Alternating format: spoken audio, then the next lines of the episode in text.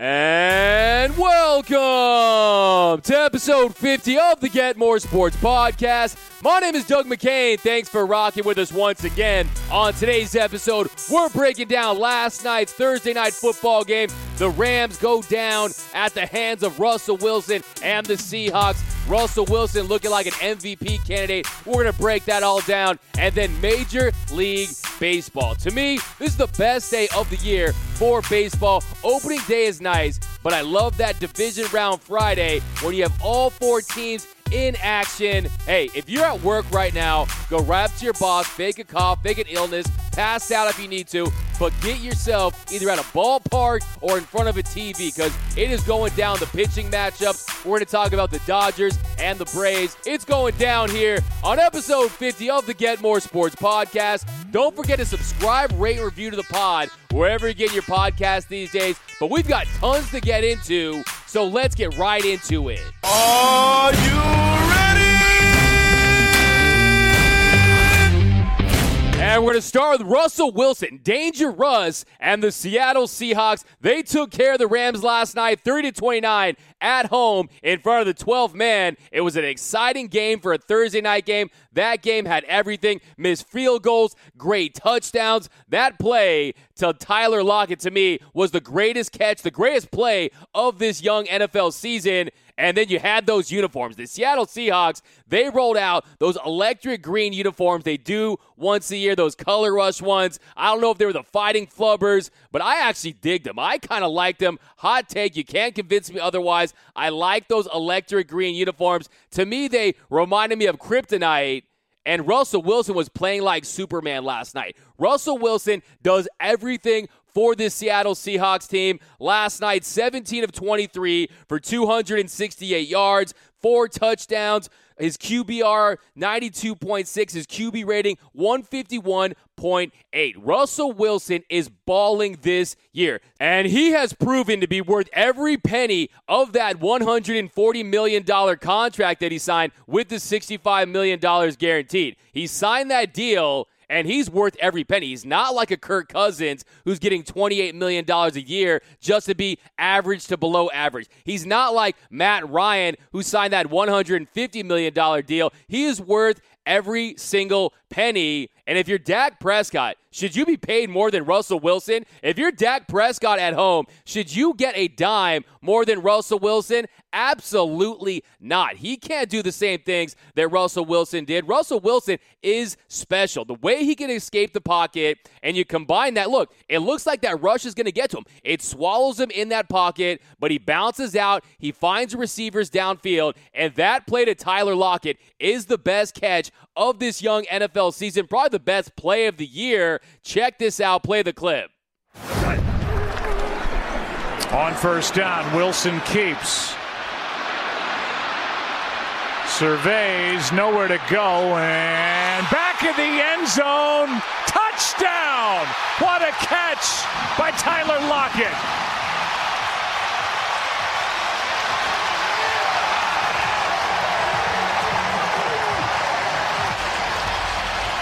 Let's take a look. Catch, feet. That is unbelievable.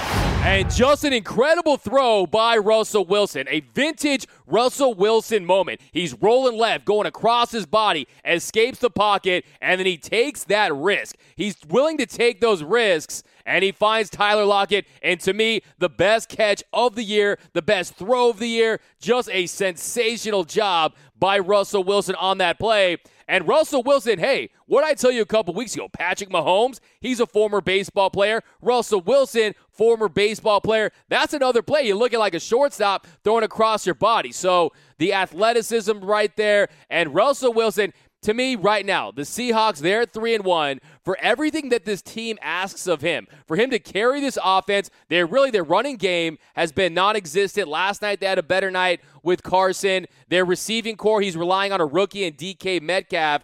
Doug Baldwin's gone. I think right now, Russell Wilson is the MVP of the NFL. I know that I've been talking up Patrick Mahomes all season long. Well, Russell Wilson plays in Seattle, the home of Nirvana. Never mind that I mentioned that because right now I have Russell Wilson after last night's virtuoso performance. four touchdowns, leads that team to win against the Rams. It wasn't just another game for Russell Wilson. Last night, he mentioned that he was dedicating it to the late Paul Allen. Listen to Russell Wilson talk about how much it meant for Paul Allen to draft him. Play the clip. Came over here. Why? Uh, just a little emotional because you know we had the tribute to Paul today, and he gave me an opportunity, you know, and uh, I'm just grateful, just grateful, you know, win or lose, you know, God is good, and uh, I'm just grateful that he gave me an opportunity. God did, and Paul, you know, and this organization, you know, I love playing here, you know. It's a good team over there that we play tonight, and uh, we're a great team too, and uh, we found a way, you know, we found a way, and uh, you know, I, I'm just grateful that I got the opportunity to play here. So, what a better way to honor the late co founder of Microsoft by fitting that ball through all those tight windows last night? Russell Wilson had himself a game, and I now think they're front runners to win the NFC West. I know the Rams were heavy favorites, the Niners are undefeated, but give me the Seattle Seahawks to win the NFC West. Bobby Wagner, Jadeveon Clowney, and Russell Wilson, so special on offense. He's worth every penny, and I just hope they break out those uniforms again. I love those uniforms last night, reminding me of Luke Skywalker's lightsaber and the Return of the Jedi. But watch out for the Seahawks and Russell Wilson.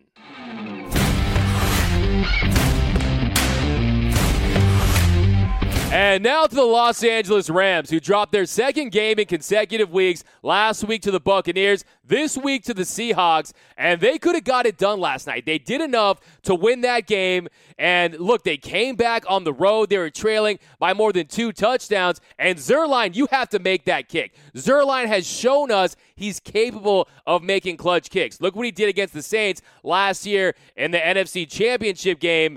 But also a couple bad calls, a couple roughing the passer calls didn't go their way. But that is the NFL in 2019. Do not even breathe. Don't even make eye contact on a quarterback because you know they're going to throw the flag. So Jared Goff is an above average quarterback. Jared Goff may even be a top 10 quarterback, but he is not tier one, and they're asking too much out of Jared Goff right now. Last two weeks, Jared Goff has thrown 117 passes. You compare that to Todd Gurley, who's supposed to be the other star that leads this offense. Todd Gurley last two weeks, 30 touches. So they need a, they need more balance. Last night, Jared Goff, 29 for 49, 395 yards, one touchdown, and one interception. Was a great interception, by the way. And then Todd Gurley, 15 carries, 51 yards, a 3.4 average, two touchdowns.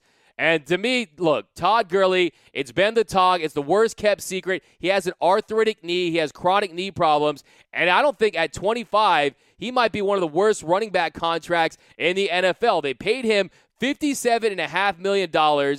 You got that guaranteed money, over $25 million guaranteed in that salary. And to me, you're paying him $57.5 million to be a decoy. That's an expensive decoy. Yes, he's got a nose for the end zone. Yes, he can punch it in when you're near the goal line, but he's not running with that same power and ferocity that he was earlier in his career. That reckless abandon that had Todd Gurley in the conversation for best running back in the league. Now he's probably the third best running back from Georgia behind Nick Chubb and Sony Michel. But the Rams, they have to get it together. The Rams, their next three, they got the Niners at home, then they go to Atlanta. They also play the Bengals at home, and then they got the bye, but they got the Cowboys still on their schedule. They have to play the Seahawks again. They go to Pittsburgh, which is never easy. So I think that they're hurting and they're suffering from that curse of losing to the Patriots in the Super Bowl. When you lose to the Patriots and the Super Bowl, bad things happen. Look what happened to Atlanta, and I think the Rams are the latest victim of that.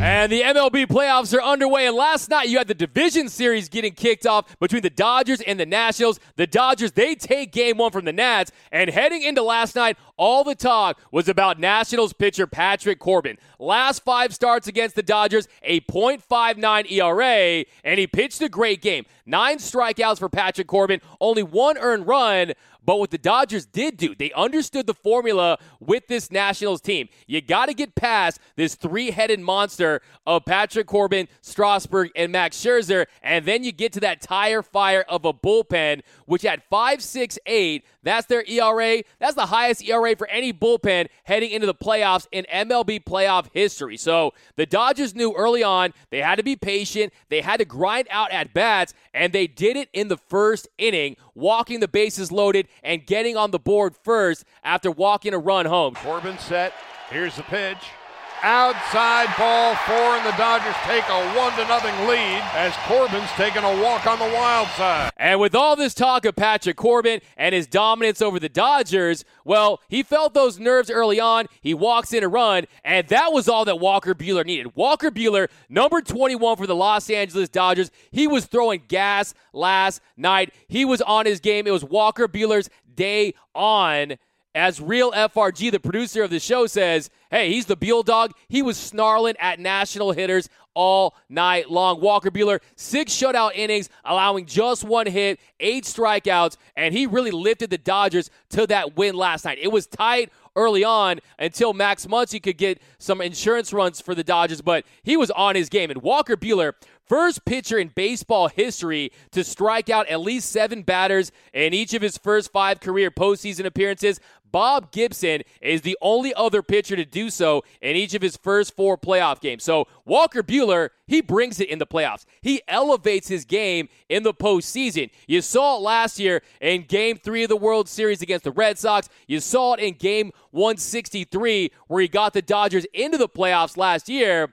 But if you're a Dodger fan, you're saying, wait, now we have an ace that's taking his game to another level in the postseason. A pitcher that elevates his game come October. That's got to be refreshing because you know Clayton Kershaw, his struggles have been well documented. Just signed with Skechers. He's had a sketchy postseason career. And I think if they're overblown to an extent, he's had some great starts in the postseason, but at the end of the day, he holds a 9 and 10 record in the postseason and a 4.32 ERA. But Clayton Kershaw, to me, he's an iconic pitcher, the pitcher of the generation. And the only thing that's keeping him away from having that greatest of all time, being the conversation for the greatest of all time, is a World Series championship and his teammate Walker Buehler can help him accomplish that. Walker Buehler is a guy that you can now trust in the postseason to get you big games. Last night was another example, and Walker Buehler got it done. Check out Dave Roberts talking about Walker Buehler after last night's performance. It's uh, you know you don't know until you see it, and um, we've seen it over the last couple years, and um, you know there's guys that want those opportunities, like those big moments, and want to be the guy. And so Walker, time and time again, uh, just knows how to temper, control his emotions, and, and uh, you know transfer that into the delivery, the execution of pitches. And today, uh, from that first throw, he was on point tonight, and uh, the delivery, the tempo, uh, all consistent. Um, fastball command to all quadrants. The slower breaking ball, I love with the depth and uh, the cutter when he needed it. So that's a really good lineup over there. And for him to go six, um, it was really, really, uh, we needed that one. And so I believe that Walker Buehler is going to be an integral part in helping Clayton Kershaw rewrite his legacy and have the Dodgers make their way to the World Series and have a great shot of capping it off with a World Series title this year. And then Walker Buehler, he's already a star.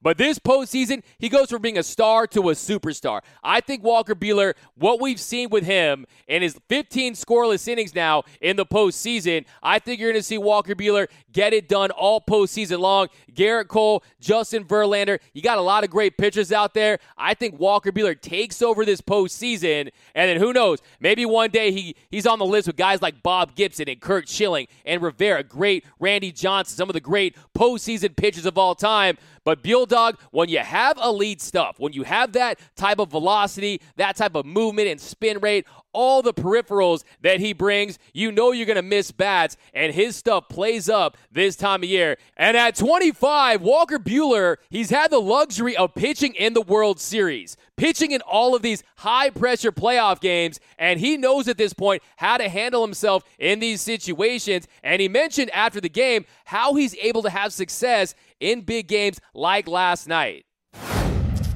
Um, you know, I didn't really pitch in any any big games in high school. Obviously, you have your you know your small rivalries and, and stuff like that in, in Lexington, Kentucky. But um, you know, you get to get to college and, and throw in some big games and.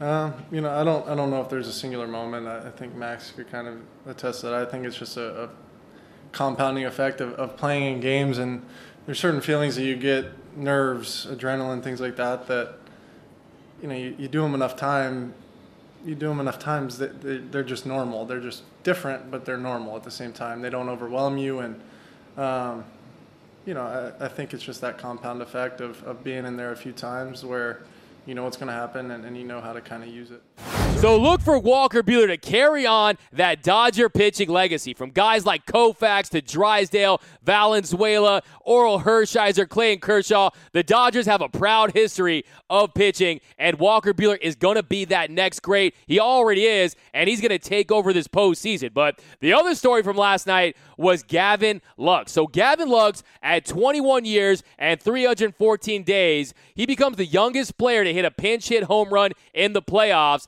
He's also the second youngest player to homer in his first plate appearance in the playoffs, behind only Brian McCann. And he also became the youngest Dodger player to homer in postseason history. So Gavin Lux is a special talent, and who knows, maybe he can come in like a Orlando Cabrera, like a Derek Jeter, Andruw Jones and catch fire in the postseason as a young player. But one of my favorite, my tweet of the night goes to AJ Gonzalez, who said, who called it beginner's Lux. I love that from AJ Gonzalez. But the Dodgers, they had a great game one win, and game two is tonight. Clayton Kershaw takes the mound against Stephen Strasburg tonight at Dodger Stadium.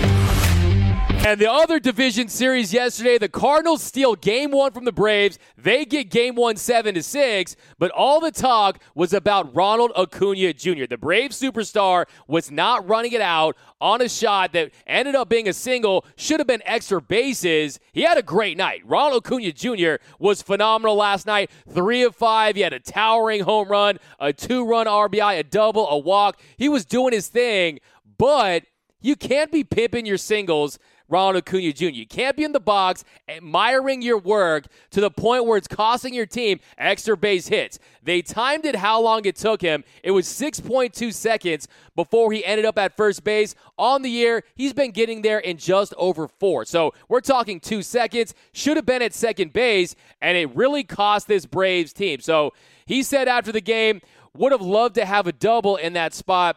So he he admitted he would have done things differently. He would have ran it out, but it really cost the Braves. Now, if he had run it out of the box, he'd gotten that double, then that Ozzie Albies grounder, that would have moved into third, and then it would have been pretty unlikely for that Donaldson liner to get him doubled up. So it really changed the complexion of the game last night for the Atlanta Braves. And by the way, you had everyone was upset when he hit that home run in the ninth, everyone was upset that he took too long on his home run trot. He took too long, and apparently they were not feeling it in that Cardinals dugout. And I'm saying, look, baseball, you need to cut it out. This is exactly what baseball needs. This infusion of, of electricity and excitement that Ronald Acuna Jr. brings. It's not like he was flipping the bird, doing the DX sign, suck it sign to the bench. He just took an extra couple seconds. Give the man a break because he's very talented and this guy is a superstar. But Ronald Acuna Jr.,